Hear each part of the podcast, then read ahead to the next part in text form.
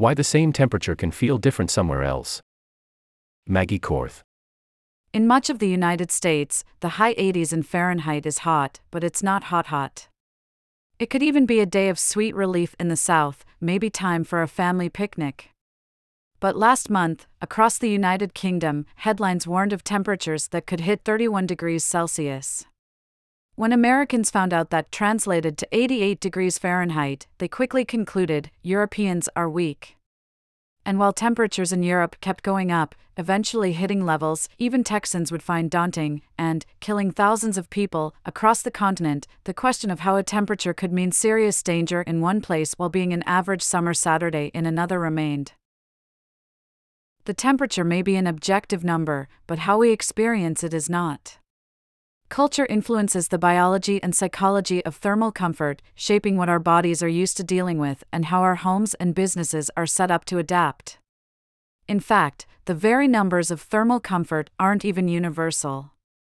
There are dozens of ways to measure what a hot summer day actually feels like, different countries do it differently, and how you measure affects how we communicate and understand risk.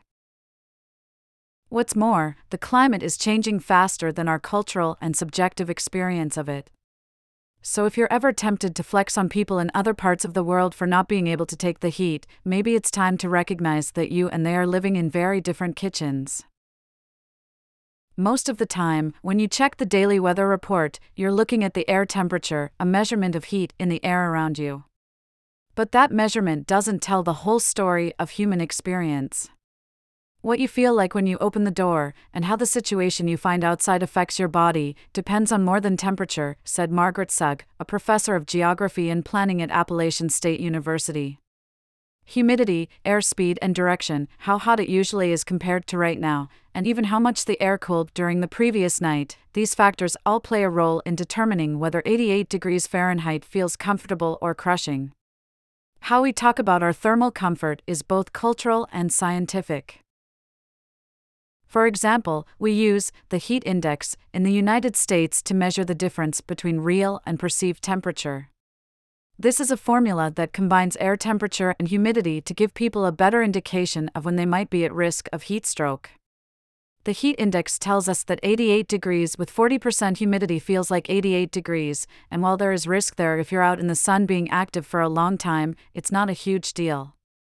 In contrast, 88 degrees with 90% humidity feels like 113 degrees, cramps and exhaustion are likely, and activity could put you on the path to heat stroke. But there's a ton of metrics out there, you could spend forever researching them, Sugg said. Another researcher, Salman Shooshtarian, a design and social context lecturer at Australia's Royal Melbourne Institute of Technology, told me more than 116 different indices are used in different contexts. Heat index just happens to be one for which you can gather data cheaply, Sugg said. These indices can vary by country. Canada uses one called Humidex, which also combines temperature and humidity but uses a different formula and categorizes its results based on degree of comfort rather than risk of heat sickness. Another system, called the wet bulb globe temperature, takes many more factors into account, including cloud cover, wind speed, and sun angle, and frames its results around how long you can work in direct sunlight before feeling ill and how long a break you need each hour. The Occupational Safety and Health Administration is a big fan of that one. There are even proprietary versions with secret math formulas, like AccuWeather's RealFeel. These different indices matter because they're all telling you something slightly different and presenting their results in ways that leave you with different understandings of what's at risk and what you should do about it.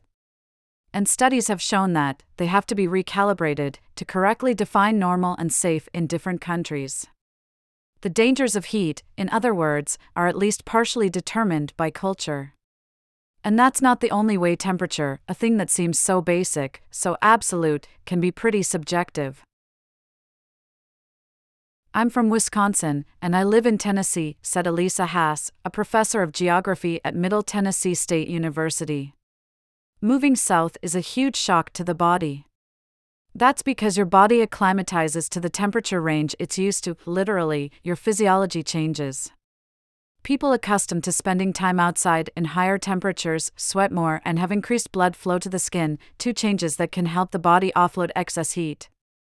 These are short term effects and can go away if the person gets deacclimatized, a process that helps explain why lower high temperatures in spring can produce the same levels of heat sickness as higher highs later in the summer, Sugg said.